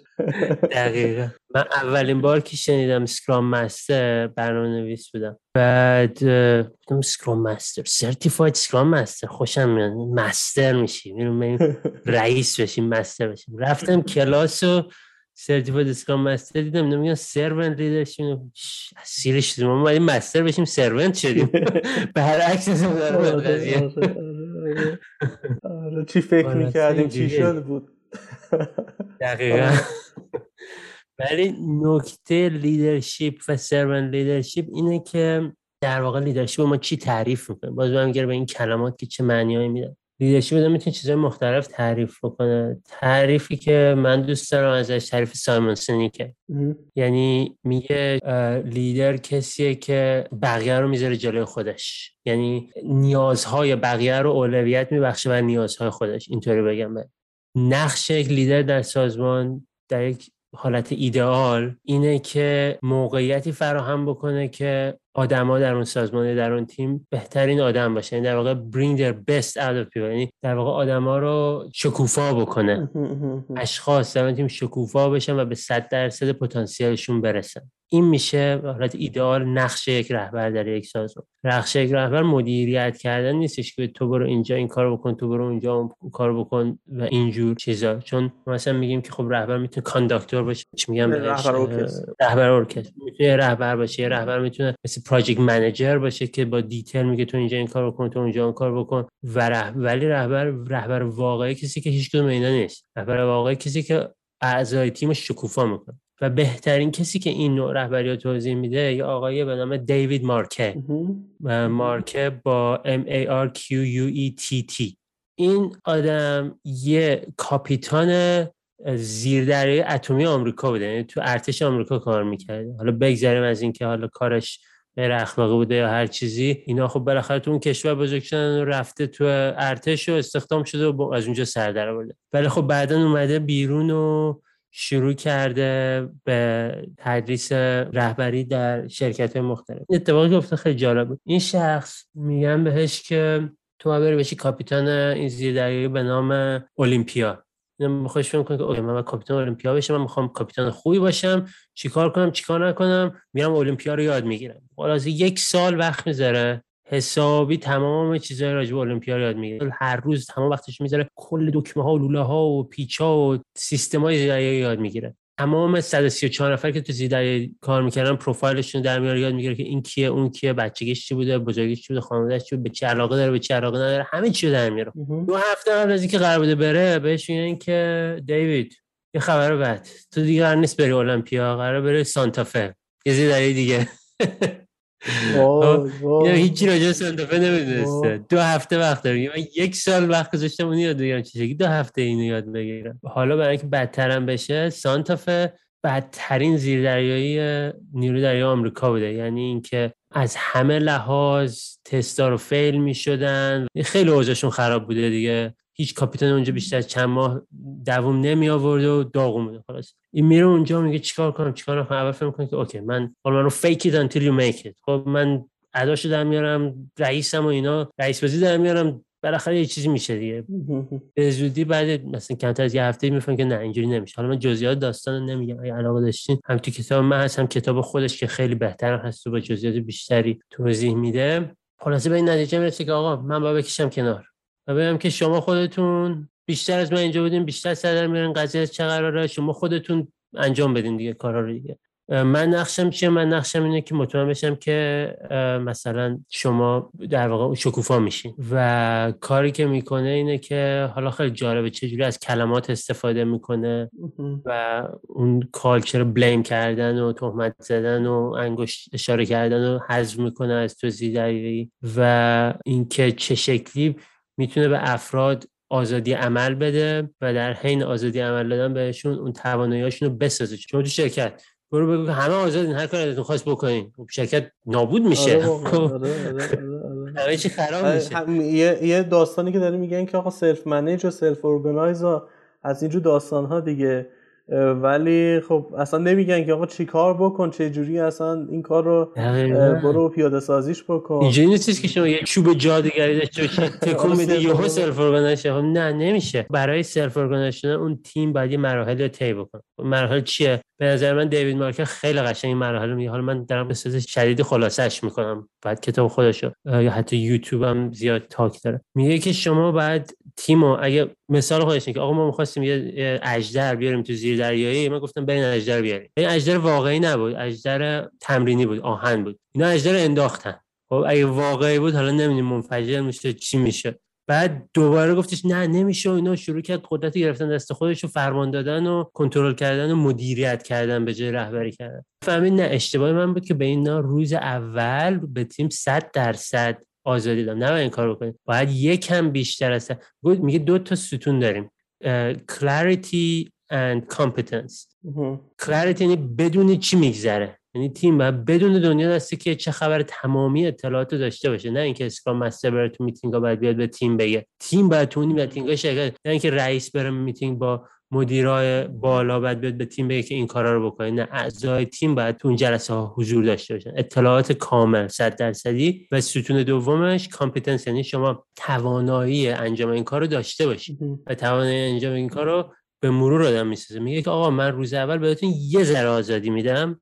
شما این مدت زمان کمی وقت دارین تا توانایی و اطلاعاتتون موحد برسید بعد یه ذره بیشتر بهتون میدم بعد یه ذره بیشتر بهتون و این شکلی تا به مرور زمان توی مدت کوتاهی تیم گستردگی اطلاعاتی کامل خواهد داشت تا بتونه به صورت کامل self organize و self manage بشه درسته. یعنی که کم کم اون حالت درجه‌ش رو حالا با توجه به اون آمادگی که تیم داره یه ذره بیشتر بیشتر بکنیم و خب feedback بگیریم ببینیم که حالا چجور دارن چیز می‌کنن یعنی که بهش عمل می‌کنن. یه وقتایی هست ما جاهای دیگه توی اپیزودهای دیگه هم بودش که اتفاقا صحبت کردیم در مورد این. یادم یک بار یادم نیست کدوم اپیزود بود گفتیم که اگه که وقتایی هست self organize می آزادی عمل می‌ذاریم از اینجور داستان ها اصلا افراد نمی‌دونن با چجور عمل بکنن یه وقتایی هم هست اصلا به هم نمی‌خوره ها ولی اینها توی همون حالت خودشون میمونن و هیچ تفاوتی احساس نمی‌کنن. دقیقا این همون مثال ماهی که هستش که تو تنگ بوده سالیان سال میندازنش توی دریا ولی در اندازی همون تنگش آره شنا می‌کنه. دقیقا همون حالته. دقیقا. اصلا هیچ تصوری ندارن از آزادی. دقیقا. حالا جزئیاتش که چه شکلی این کار رو انجام بدین با مثال و اینا هم تو کتاب من هست هم خود دیوید مارکه کتاب هست. حالا من دیوید مارکه مثال می‌زنم ولی چند نفر از این در واقع thought leader های مختلف الهام گرفتم ما آوردم در کنار هم. خلاصه کردم یعنی در واقع روشاشونو که بهترینشون میشه که همین دیوید مارکه که دو تا کتاب جالبی داره. حالا من اینا رو توی description پادکست می‌ذارم که حالا حتما. دوستانی که علاقه‌مند هستن رو برن و بیشتر مطالعه بکنن خیلی هم خوب بسیار عالی. یه چیز دیگه راجع به رهبری که بعد گفت اینجا اینه که متاسفانه ما تو دنیایی که زندگی می‌کنیم دنیای در واقع perfect ی نیست. و کسایی که می‌رسن به position رهبری خیلی هاشون ممکنه به خاطر توانایی خودشون رسیده باشن ولی خیلی هاشون ممکنه نه. به خاطر پارتی بازی یا یا حتی کارهای غیر اخلاقی رسیده باشن. مثلا ماکیاولی احتمالا آشنا هستی بله، بله. ماکیاولی میگه که اتفاقی میفته اینه که توی یک جامعه کی می‌رسه به اون بالا و کی موفق میشه اون بالا؟ کسی که خط قرمزش پایین تره یعنی شما می‌رسه به یه جایی که دو تا سیاست مدار باید یه کار کاملا غیر اخلاقی بکنه یکی که خط قرمزش بالاتر می‌کنه انجام نمیده. اون که خط قرمزی پایینتر می‌کنه انجام میده و میره اون position و موقعیت رو می‌گیره. شرکت هم همین حالا به صورت خفیفترش وجود داره. من حس می‌کنم ایران یه مقدار شایع تر این تا کشور اروپا یا استرالیا مثلا پارتی بازی یا اینکه با کار غیر اخلاقی مردم با قدرت برسن و قدرت حفظ بکنن تو شرکت ها و این یه ذره مشکل تر می‌کنه کارو برای اسکام مسترا و اجایل کجا شما گفتی که مثال زدی گفتی که تیم میاد به اسکرام مستر میگه که ما همه داریم زحمت می‌کشیم. شما کاری نمی‌کنی پول میگی. اون رئیسا چی؟ اونا که هیچ کاری نمی‌کنه بالا نشسته فقط داره کار سخت می‌کنه سعی میندازن جلوی ما پول می‌گیره آره، آره. یعنی در واقع نقشه اسکرام مستر و اجایل که چیزا سختتر میشه اینجا که من چه شکلی بیام در واقع این سیستم رو روغن بزنم. خب که این حداقل یه ذره بهتر بشه یه ذره بهتر کار بکنه با این موقعیت که آدما سر جای درست خودشون نیست. آره. این مختص ایران نیست. تو استرالیا همه جا هست. شما می‌بینی آدما خیلی چیزا وقتی چیزا سر جای خودش نیست. اون کسی که موقعیت و قدرت رو داره اون کسی نیستش که باید اونجا باشه. کسی دیگه باید اونجا باشه. این در واقع نقشه که ما باید بازی بکنیم دیگه به عنوان اسکرام مستر یا آن چاره ای نداریم. اصلا یکی از وظایف حالا سخت ما هم دقیقا همینه. و واقعا هم حالا اگه که میگن که برای چی پول می‌گیریم دقیقا به خاطر همین پول می‌گیریم خیلی عالی. خب. می‌خوام بریم هم سریع صحبت سراغ بولت بعدی. بولت بعدی من بخوام خیلی خلاصه بگم. یکی از founder های framework LeSS Large Scale Scrum میگه که culture follow structure چه جالب. و دقیقا اگه می‌خوای culture یک شرکت تغییر بدی باید structure ش تغییر بدی. culture چیه؟ فرهنگ مجموعه رفتارهای اشخاص در یک جامعه است. شرکت باشه. و کاری که می‌کنن اینجا مثلا هر سال می‌بینی شرکت برنامه های کالچرال ترانسفورمیشن می‌ذارن کالچر شرکت تغییر بده. هیچ اتفاقی هم نمیفته به خاطر اینکه میان مردم کوچ می‌کنن میگن این شکلی باشیم این شکلی باشیم یعنی حرف قشنگ می‌زنن و اینا. ولی سیستم داره به مردم میگه یه کار دیگه بکنید. سیستم سخت می‌کنه تغییر من مثالی که می‌زنم که چند سال پیش تو استرالیا تو ایالتی که ما هستیم ویکتوریا اداره پلیس یه گندی بالا آورده بود. اینا اومده بودن. اینا تو خیابونا هستش. با هم میستن شبا کسی که مشروب می‌خورن رو تست می‌کنن که ببینن مثلا کسی مشروب نخورن اینا اومده بودن. خود پلیسا تو مدت زمان زیادی ها چند سال ده سال اینا اینا خودشون اومده بودن فوت کرده بودن تو این دستگاه های مشروب سنج. مثلا ده بار 15 بار فوت کرده بودن توشون جمع کرده بودن رفته بودن خونه. خب نمونده بودن شب کنار خیابون. یا مثلا می‌خواستن یکی جریمه کنن علکی می‌رفتن شماره رو برمی داشتن جریمه می‌کردن و مثلا شماره ماشین های اسقاطی یا هر چیزی. بعد این گندش بالا در اومد دیگه رادیو همینجا راجع صحبت می‌کردن و اینجوری شده و اینجوری شده و اینا. بعد من یه بار داشتم می‌رفتم سر کار صبح داشتم رادیو گوش می‌کردم. رادیو داشتش با رئیس پلیس ویکتوریا مصاحبه می‌کرد داشت دعواش می‌کرد و اینا. میگفتش که این چه وضعیه و کی قراره این کیو اخراج می‌کنین؟ کی باید جزا ببینه؟ خاطر این کارایی که انجام شده. بعد من هم شروع کردم داد زدن به رادیو گفتم فرقی نداره ببین تا اگه اینا رو اخراج کنی یکی دیگر رو بذاری جاشون اونا هم همین اشتباه ها رو خواهند کرد. آره. اینا اشخاص هستن اشتباه می‌کنن. این سیستمه که داره تو رو سیق و سو میده به اینجور اعمال و رفتارها. خب ما نباید انگشت اشاره رو بگیریم. به خاطر هر کسی دیگه اونجا بودن همین کارو می‌کرد. یه ویدیو می‌دیدم خیلی جالب بود. میگفتش که ویدیو تایتلش این بود. می‌گفت تو اگر در آلمان دهه 1900 30 بودی یک نازی فاشیست بودی. خب به من به هر به هر بیننده ویدیو داشتی نمیگم و درست میگه بخاطر اینکه تو آلمان موقع همه فاشیست و نازی بودن. چطور میشه که من اگه موقع بودم فاشیست و نازی نمی‌دونم به خاطر اینکه سیستم و جامعه داره تو خیلی آدم با آدم متعالی باشه که در این سیستم فاسد بتونه واقعا خودش رو نگه داره و به اون سه نره و اشتباه نکنه. حالا این چیزی که آقای کریگ لارمن میگه میگه شما وقتی می‌خوای culture یک سازمان عوض بکنی باید structure و سیستم رو عوض بکنی. و مثال های مختلفی که حالا من توی این chapter میارم یکیش هم مثالیه که خود دیوید مارکه راجع به گوگل میاره. تو گوگل اتفاق افتاد می‌خواستن collaboration بین تیما رو زیاد بکنن. خب اومدن کاری که کردن اینه که گفتن که معمولا شرکت ها چیکار می‌کنن؟ میان میتینگ می‌ذارن و جلسه می‌ذارن و برنامه می‌ذارن و یه حرفای قشنگ می‌ذارن خب اینو گفت هیچ کدوم این کارا رو نکنه تو گوگل. تو کافتریای گوگل میزایی که بود میزه چهار نفره بود. میزه چهار نفره برایش میزه ده نفره گذاشتن. همین.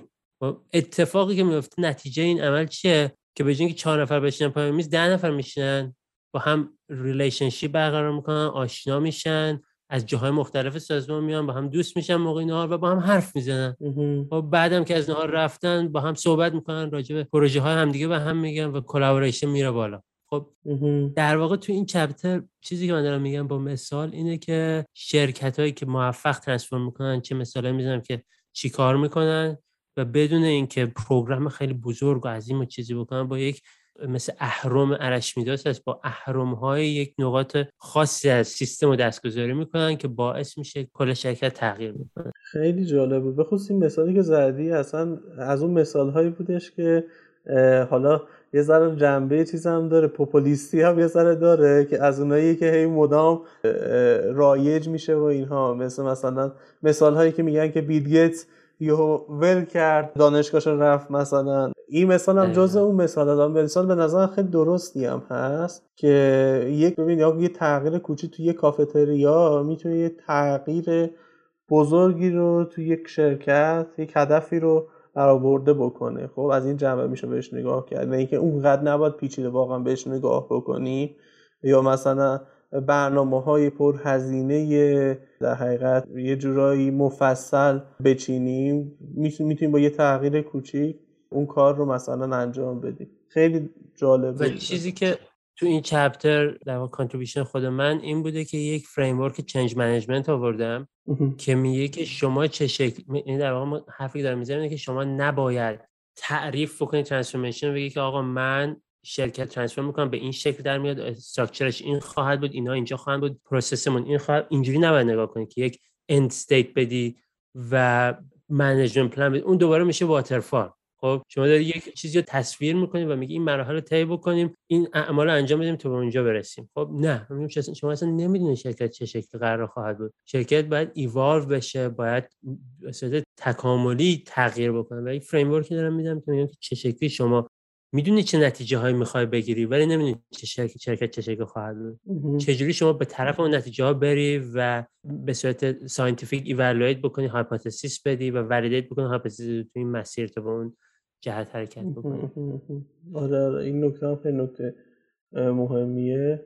چون که معمولا این شکلیه که حالا به خصوص به سمت Scrum مثلا باز Agile Coach ا میان و میگن که آقا چی میگی؟ شما بگو که با چی کار بکنی به قول اورود میگفتش که این ساختارها همه revolution revolution ایجاد می‌کنه انقلاب ایجاد می‌کنه. خب طبیعتا میگن که آقا این کار بکن این کار بکن این کار بکن. ولی خب هر چقدر بتونه این مسیرش رو آرومتر انجام بدی یعنی حالا یک سری از Agile Coach ا Scrum Master ا که من تو ایران می‌شناسم این روش رو انتخاب می‌کنه خود من هم از اون دسته هستم. میگم که آقا اول یه نیاز تیم رو بهش سنجم ببینم که چی احتیاج داره و حالا با اساس همون نیاز کم کم مثلا بهشون یه چیزای پیشنهاد بدم. مثلا daily رو پیشنهاد بدم موقعی که مثلا collaboration ش رو می‌بینم که کمه. میگم که آقا امتحان بکنید اگه به دردتون خورد ادامه بدید. خب اینقدر فضا رو مثلا باز بذاری تا اداپشن هم اتفاق بیفته از جانب سازمان. دقیقا. حالا یه نکته که بگم لزوما آروم بودن می‌تونه آروم باشه و می‌تونه تند باشه ولی هنوز اولوشنری باشه به که رولوشن رولوشنری در واقع اتیتودش جهتگیریش اینه که میگه این است و جزی نیست. خب؟ میگه ما می‌دانیم باید این کار رو انجام بدیم. evolutionary میگه من نمی‌دونم. من باید trial رو باید experiment بکنم ببینم که چی جواب میده چی جواب نمیده. می‌دونم می‌خوام customer ام satisfied تر باشن می‌دونم می‌خوام سرعت delivery مون بیشتر باشه می‌دونم می‌خوام profit مون بیشتر باشه. اینا رو می‌دونم ولی اینکه چی ما رو به اونجا می‌رسن نمی‌دونم. اونا رو باید در بیاریم با هم. و خیلی هم عالی. آرش ممنونم که این کتاب رو برای ما شکافتی و خب با مثال های عملی توضیح دادی. اگه موافق باشی آرش یه بریک بریم و بعدش بریم در مورد داستان مهاجرتت و زندگی در استرالیا و خب شرط کاری و اینها هم یه گپ و گفتی بزنیم. میریم برمیگردیم.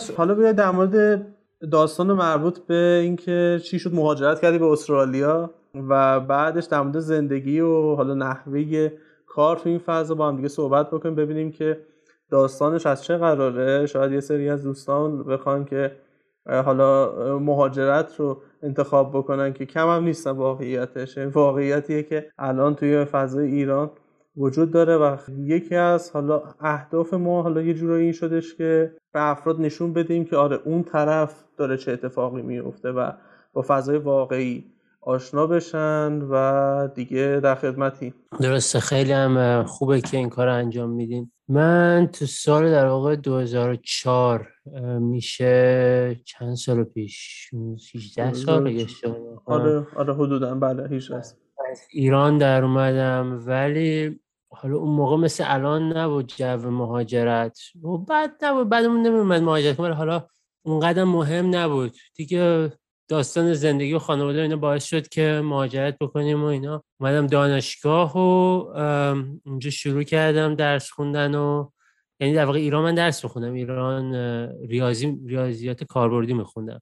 درست. بعد که اومدم استرالیا خیلی دوست داشتم هنوز ریاضیات ساینس و اینا رو ادامه بدم ولی این دفعه دیگه بابام تونست مخمو بزنه که ریاضی رو بیخیال شم و برم کامپیوتر که بعدم نبود خوندیم و IT خوندیم و که در واقع حالا اگه ریاضی خونده بودم احتمالا معلم مدرسه بودیم یا فوق فوق استاد دانشگاه میشیم ولی حالا این از این لحاظ خیلی بهتر شد. IT خوندم بعد information systems هم فوق گرفتم از دانشگاه Monash و بعد دیگه مشغول کار شدم به عنوان برنامه نویس و بعد از چند سال برنامه نویسی وارد Scrum شدم و یه مدت engineering lead بودم در واقع یعنی مدیر برنامه نویسی بودم یه مدت Scrum master بودم یه مدت agile coach بودم یه مدت product owner بودم. بعد politics دیوانم کرد گفتم من برمیگردم دوباره برنامه نویسی برگشتم برنامه نویسی بعد دوباره که شرکت مخابرات بودم ولی دیگه محیط شرکت مخابرات خیلی بهتر بود از یه لحاظایی و دوباره برگشتم تو coaching و یه مدت زیادی coach بودم که الان در واقع مسئول business agility هستم توی یه شرکت بیمه بازنشستگی که یکی از بزرگترین شرکت بیمه بازنشستگی اینجا. و کار ما من business agility وقتی میگم یعنی در واقع agile غیر از IT یعنی ما در واقع برای برای call center که تلفن می‌زنن اونجا داریم کار انجام میدیم. برای financial advisor یعنی در واقع کسایی که مشاور سرمایه گذاری هستند برای اونا کار انجام میدیم. یعنی در هیچ ربطی در واقع کارمون با IT نداره. درسته. ولی خب در واقع همون اصول و principle هم چیزایی که از agile تو IT یاد گرفتیم استفاده می‌کنیم اینجا. حالا اتفاقی که داره میفته تو استرالیا اینه که کارهای technical تکنولوژی خیلی خوبه خیلی رو بورسه. مثلا به عنوان برنامه نویس اگه کسی زبانش خوب باشه یا مثلا کار DevOps یا کار infrastructure system engineering cloud AWS Azure اینجور چیزا رو هوا می‌برن. به خصوص دو سال اینجا به خاطر کرونا بسته بوده و یه سری از خارج میمدن که نیومدن یه سری شرکت ها بودن اینجا مثل Infosys و Accenture و HCL و اینا که تو هند دفتر دارن و با عدد ارقام زیاد بالا یعنی تعداد آدم های خیلی زیادی رو می آوردن اینجا با ویزاهای کوتاه مدت. کار می‌کردن و برشون میگردوندن یا بعضیشون موندگار می‌شدن. که اونا همش بسته شده بود. یعنی در واقع توی این دو سال کرونا جوری شد که حقوق یه cloud engineer خوب از حقوق agile coach رفت بالاتر حتی تو بعضی شرکت ها انقدر کم بود. ولی خب الان دوباره داره یه ذره تعدیل میشه. ولی هنوز یک برنامه‌نویس خوب یک security specialist خوب. یعنی security رو هوا یعنی یک معضل بزرگه اینجا برای کسی که sec... هستن و کسی که cyber security بلدن ولی کیفیت های کار پایینه. یعنی کسی باشه که خوب باشه. مثلا یه بگو دفعه که experience هکر بودن داشته باشه تو ایران. یه ذره برنامه نویسی هم بزنه سرش. یه ذره certificate های security هم cyber security هم بگیره. که بدونه که واقعا چه مشکلاتی هست security فقط نه اینجا بخوایم در واقع compliance framework رو tick box بکنیم. در واقع چی میگم بهش؟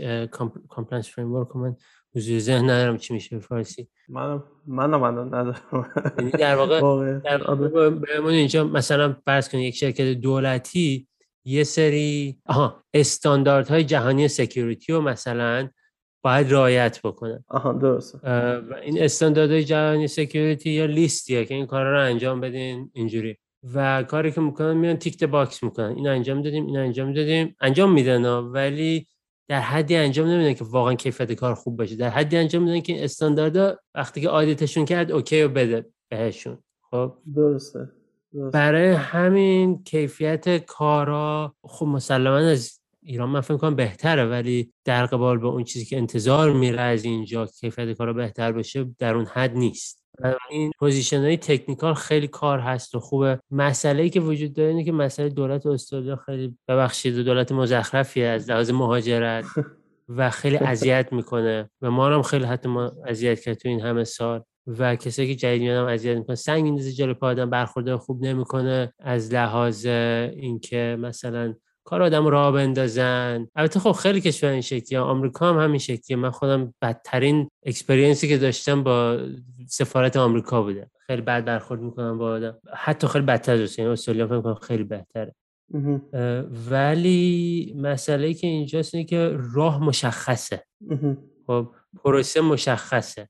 مثلا میگه انقدر زمان طول می‌کشه انقدر تا انقدر طول می‌کشه شما این فرم رو بدی این فرم رو پر کنی این سابقه رو باید داشته باشی. شما اگر که اینا رو اینا مشمول حالتون میشه دیگه می‌دونی می‌گیری ویزا تو و می‌دونی انقدر زمان طول می‌کشه تو بگیری و می‌دونی میای اینجا و می‌دونی اومد اینجا کار خواهی داشت. خب.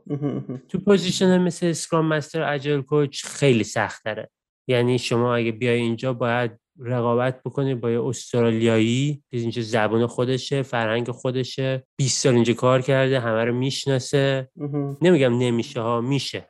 ولی باید top top top باشی که تو رقابت با اینا بتونی به کار به شما بدن نه به اون لوکال خب خیلی داریم اینجا ایرانی هم خیلی داریم غیر استرالیایی هم خیلی داریم. agile coach ه عالی یکی از دوستان مزدک یکی از بهترین agile coach ه ملبورن تو سیدنی هستن چند تا agile coach ه خیلی خوب که ایرانی هن. اوراد خب خودش صحبت کردی باهاش. بله. ولی point ی که می‌خواستم بگم اینه که برای agile coach ه scrum master شما باید تو اون ده درصد top top باشین.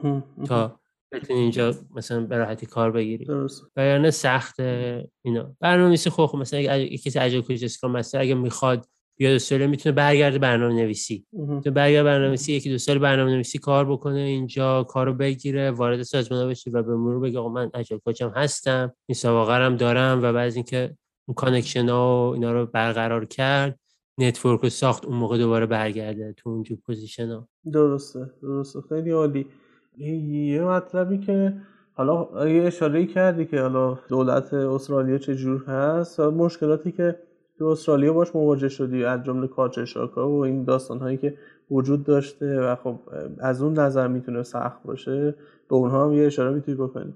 خب culture shock من فکر کنم الان یه ذره فرق کرده به خاطر اینکه الان خب وقتی من اومدم ایران دیدم ایران خارجتر از استرالیا بود. برای برای من. فکر کنم اکثر آدما اکثر کسی که بیان راحت باشن به نسبت اینجا یه سه چیز از خب تنهایی مسئله تنهایی قربت اینه که همیشه میگن دیگه کلیشه شده. اونا هستش. و به خاطر جامعه کوچیک ایرانیا یه مقدار که آدم بتونه دوستای خوبی داشته باشه که نزدیک بشه باشون اونا سخته واقعا. ولی خب در حد همکار رو رفته اومده مثلا پروفشنال نه خیلی جامعه خوبی حالا چه ایرانی چه خارجی خوبه آدم بخواد رابط نزدیک و صمیمانه داشته باشه. دیگه مثل ایران نیست اونجوری. خانواده هم که نیست مثلا نه خانواده خوبی داره نه دوست نزدیک داره. این سختی ها وجود داره خیلی. یعنی در واقع مش... بزرگترین موزل اینه که خب خیلی مهمه ولی در واقع هر جایی مزایایی داره یه معایبی داره. مزایای کاری و اقتصادی و هوای خوب استرالیا رو مثلا می‌گیری در قبالش خانواده و دوست بله. رو از دست میدی. آره، آره. از لحاظ culture ی دیگه دارم فکر می‌کنم که که خب اینجا خیلی multicultural ه یعنی هندی خیلی هست چینی و Asian خیلی هست. تو زمینه کاری agile و IT خب هندی ها واقعا دست گرفتن اینجا. من خودم چند سال تو شرکت اینفوسیس کار کردم که شرکت هندی بود. رفتم یه سر هند. هندی خیلی جالبن. وقتی که میری هند میگی چقدر آدمای خوبی هم ولی تو استرالیا یه مقدار متفاوت تر مثل ایرانیا ایرانیا اینجا یه خودشون می‌گیرن ولی میگه ایران نه ایرانیا چقدر باحالن. اونم هندیا این شکلی بود. این شکلی بود برام. آره، آره. دیگه اینکه یه مقدار اینجا اون فرهنگ انگلیسی تو اون رد مدیرا غالبه. حالا یه مقدار داره تغییر می‌کنه ولی هنوز شما می‌بینید مدیر مدیرای شرکت ها مردای سفید با بکراند انگلیسی هستن معمولا. نه اینکه زنان نیستن نه زنان خیلی هستن. و خیلی جدیدن با بیشتر داره میشه ولی باز بیشترشون همون سفید و بکران انگلیسی هن. حتی سفیدای ایتالیایی و یونانی و اینا هم کمترن تا سفیدای انگلیسی و اینا دیگه چی می‌تونم بگم خب فرهنگ انگلیسی هم که خب ایران من فکر کنم با فرهنگ آمریکایی بیشتر آشنایی داشته باشن تا فرهنگ آره، آره. انگلیسی این میشه آره. گفت یه کالچر که آدم بعد از این همه سالها تازه می‌فهمه که یه موقع اینا یه چیزی میگه. شما تو ایران ما مثلا خب کنایه های داریم و تو صحبت کردن یه چیزی میگیم ولی از body language و لحن حرف زدن صورت آدم می‌فهمه که در واقع قضیه از چه قراره خب؟ ولی ما اصلا آشنایی نداریم با مدل انگلیسیش. به خصوص انگلیسی ها خیلی پیچیده تر و حالا بخوام لغت قشنگی نیست ولی آب‌زیرکاه‌تری هستن از این لحاظا نه منظورم به صورت منفی نبوده من لغت بهتری به ذهنم نمی‌رسید.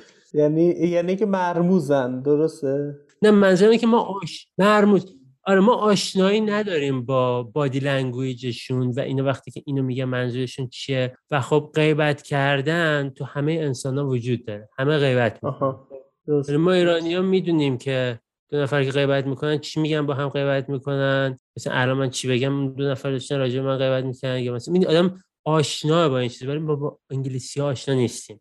آمریکایی یه مقدار صاف و ساده ترن از این لحاظا نه اینکه نباشن بیشتر شبیه فرهنگ ما از این لحاظا انگلیسی ها زر پیچیدگی های بیشتری رو دارن و میشه یاد گرفت میشه پیشرفت کرد مسلما. خب اینجا پارتی بازی و اینا خیلی کمتر از ایرانه و اینکه آدم بخواد پیشرفت کنه خیلی راحتتر با توانایی خودش نه با politics و کار غیر اخلاقی پارتی بازی. یعنی واقعا کسی که کارش خوب باشه کارش به نحو احسن انجام بده اینجا پیشرفت می‌کنه و خیلی خوبه.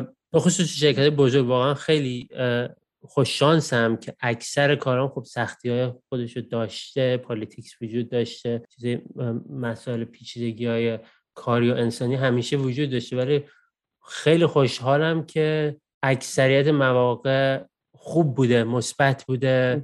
آدمایی که ارتباط داشتن حالا چه انگلیسی چه غیر انگلیسی روابط خوبی داشتیم و رو آنستی و کار خوب انجام دادن و اینجوری چیزا بوده. از لحاظ خب شرکت کوچیک یه مقدار سختتر میشه اون مسائل انسانی و رئیس بازی و اینو شاید تو بعضی شرکت بیشتر باشه بعضی کمتر باشه. خب تو دولتی ها مثلا رئیس بازی ها بیشتره تو خصوصی کمتر. ولی در واقع شما اگه که توی corporation یعنی یه شرکت سهامی عام یا حتی سهام خاص بزرگ. اگه کار پیدا بکنیم معمولا خیلی خوبن. معمولا حقوق که یه طرف ولی مزایا و محیط کاری خوب و اینا جای خود داره دیگه. واقعا میگم مثلا قابل قیاس به ایران نیست. ولی از لحاظ صمیمیتی اون صمیمیت نیست. مثلا شما ایران با همکاراتون که خیلی صمیمی باشید ولی اینجا اون صمیمیت وجود نداره خیلی. بیشتر focus رو کار. فقط کاری. حالا نه اینکه نباشه اصلا ولی به صورت نسبی من دارم قیاس نسبی می‌کنم این مقایسه ها دارم میگم. که آدم بدونه مثلا چجوریه از لحاظ حقوق خب حقوق خوبه زندگی های مثلا با حقوق می‌گیره می‌تونه زندگی مناسبی داشته باشه خیلی سختی نکشه. خب ایران حقوق کارمندی واقعا من فکر کنم جواب نمیده ولی اینجا شما حقوق کارمندی می‌تونید زندگی خوبی داشته باشید خونه خوب و ماشین خوب و مسافرت و اینا. شاید هم نتونه خونه درجه یک تو محل درجه یک بخره. چند سال طول بکشه شدن بتونه خونه بخره. درسته. با خصوص الان این مقدار سختتر شده خونه خریدن. ولی خب کلا خوبه. بالانس کاری چطور اونور ها نکته خوبی گفتیم خواستم بالانس کاری بگم. خیلی متفاوت شرکت مختلف ولی معمولا زیاد کار می‌کنیم. یعنی از ایران بیشتره حجم کاری که انجام میدیم. دیگه 800 در روز کار می‌کنیم. ولی خب از آمریکا خیلی بهتره. آمریکا خیلی کار بالانس کاری یا آسیا خیلی بیشتر انتظار دادن اینجا شما 8 ساعت تو کار بکنید و 8 معمولا می‌دونید چه که اهل کار باشه خب علاقه داشته باشی به کارت 8 ساعت بشینی کار بکنی. ما 8 ساعت نگیم مثلا دو ساعتش کار می‌کنیم 6 ساعتشو حرف می‌زنیم و خوش می‌گذاریم 8 ساعت هم خوب کار بکنه. حالا کار می‌تونه واقعا این باشه که بری با یکی همکار کافی بخوره. اونم قسمتی از کاره. نمیگم خوشگذرانی نیست. در در این کار خوشگذرانی هم هست. ولی هدف آدم این باشه که من کار مثبتی بکنم برای این شرکت تو 8 ساعت. نقشمو ایفا بکنم واقعا پیشرفت می‌کنه آدم و لذت هم می‌بره از کارش. و سختم نیست. 80 در روز کار کردن 5 روز در هفته به نظر من. نتیجهش هم می‌گیری نتیجهش هم می‌گیری دقیقاً. خیلی هم عالی ولی مثلا من مقایسه می‌کنم با ایران فکر می‌کنم ایران ویست بیشتره تو کار. یعنی اینکه در کار مفید کمتره. اینجا کار مفید بیشتر بله بله. آره درست حرفت. آره واقعا همینجور هست و خب طبیعتا قانون کار قانون قانونی هستش که تقریبا من تا اونجا که می‌دونم تو استرالیا و آمریکا و کانادا مثل همه یعنی که 8 ساعت با کار بکنن ولی این 8 ساعت واقعا 8 ساعت نیست. یعنی یعنی شاید مثلا اگه که رو راست بخوایم باشیم نهایتا 4 5 ساعت باشه. درسته. خب نهایتا خب. ولی چیزه حالا این نکته که گفتی خیلی جالب بود برای من. اینکه از کارت اون کاری هم که داری انجام میدی با وجودی که واقعا کار واقعی رو داری انجام میدی لذت ببری این خیلی دقیقا. شرط. آره. دقیقا. و اینکه خب نتیجهش هم ببین آدم وقتی که لذت ببره از کارش کار به نحو احسنت انجام میده و نتیجهش هم می‌گیره. نمیگم اینجاها پارتی بازی نیست politics نیست هست ولی قابل قیاس نیست با ایران. آره آره درست. خیلی ممنونم آرش. ممنونم از اینکه وقت تو در اختیار ما گذاشتی برنامه گپ اومدی. خیلی به من خوش گذشت به خصوص در مورد کتابت و اون چهار ویژگی که صحبت کردیم. من خیلی امروز یاد گرفتم و الان ذهنم پره و بخوام یه جمع بندی بکنم. حسم اینه که اون سه‌تای بعدی هم یک جورایی ربط پیدا می‌کنه به همون system thinking یعنی انگار system thinking یه مقدمه ای هست برای باز کردن جنبه های مختلفی از اون موضوع خب؟ اون رو بالاخره توی هر کدومشون شامل میشه و این خیلی برای من جذاب بودش. دمت گرم واقعا. حتما من خیلی خوشحال شدم که اینجا بودم با صحبت کردم خیلی هم لذت بخش بود. و هم صحبتی باهات واقعا حال کردم دیگه. قربونت. مخلصی. مخلصی. مرسی. بعد از مدت ها فارسی یه کار professional جدی داشتم که خیلی خوب بود. آها چقدر خوب. چقدر خوب. خیلی خوشحالم از این feedback ی که می‌گیرم ازت. من یه چیزی هم دیدم که تو یه جورایی video podcasting هم می‌کنی درسته؟ آره آره من یه کانال یوتیوب دارم به نام Zoom Out که در واقع Sprint. Sprint Agile تو یوتیوب اسمش تغییر دادم به Zoom Out چون که می‌خوام دیگه فقط راجع به agile نباشه راجع به خیلی چیزای دیگه باشه و معمولا از آدمای صاحب نظر تو زمینه‌های مختلف interview می‌کنم و قبلا حالت recorded بود. الان بیشتر live انجام میدم. ولی خب بعد که live انجام میدیم من میمونه یوتیوب دیگه. شما بعدا می‌تونید ببینید. درست. بعضی وقتا هم حالا یه موقع خودم راجع به مطلبم به تنهایی هم صحبت می‌کنم. الان چند وقتی که انجام ندادم یه دو ماهیه که سرم شلوغ بوده. ولی more or less هر از گاهی انجام میدم. بعضی وقتا هر هفته از وقتا چند ماه یه بار. الان چیز حدود 40 50 تا ویدیو داریم اونجا فکر کنم. حتما اگه اونم. من حالا. آره حتما. من کانال یوتیوبت هم می‌ذارم که دوستان اگه که خواستم برن. ببینن خیلی ویدیوهای جذابی داره. من حالا یکی دوتاش رو گذری دیدم. هم با دقت هنوز نه و خیلی مکالمه جذابی هست. یه جور پینگ پونگی دیگه. آره. و همون نکاتی هم که گفتی وجود داره. مرسی بازم دمت گرم. ممنونم ازت که اومدی. مخلصی مرسی. خیلی خوشحال شدم و دست در نکنه و واقعا لذت بخش. مخلصی. مرسی. ممنون از شما که گوش دادید. ممنون از مدرسه اسکرام که اسپانسر این اپیزود هست و خواهد بود. دم همتون گرم.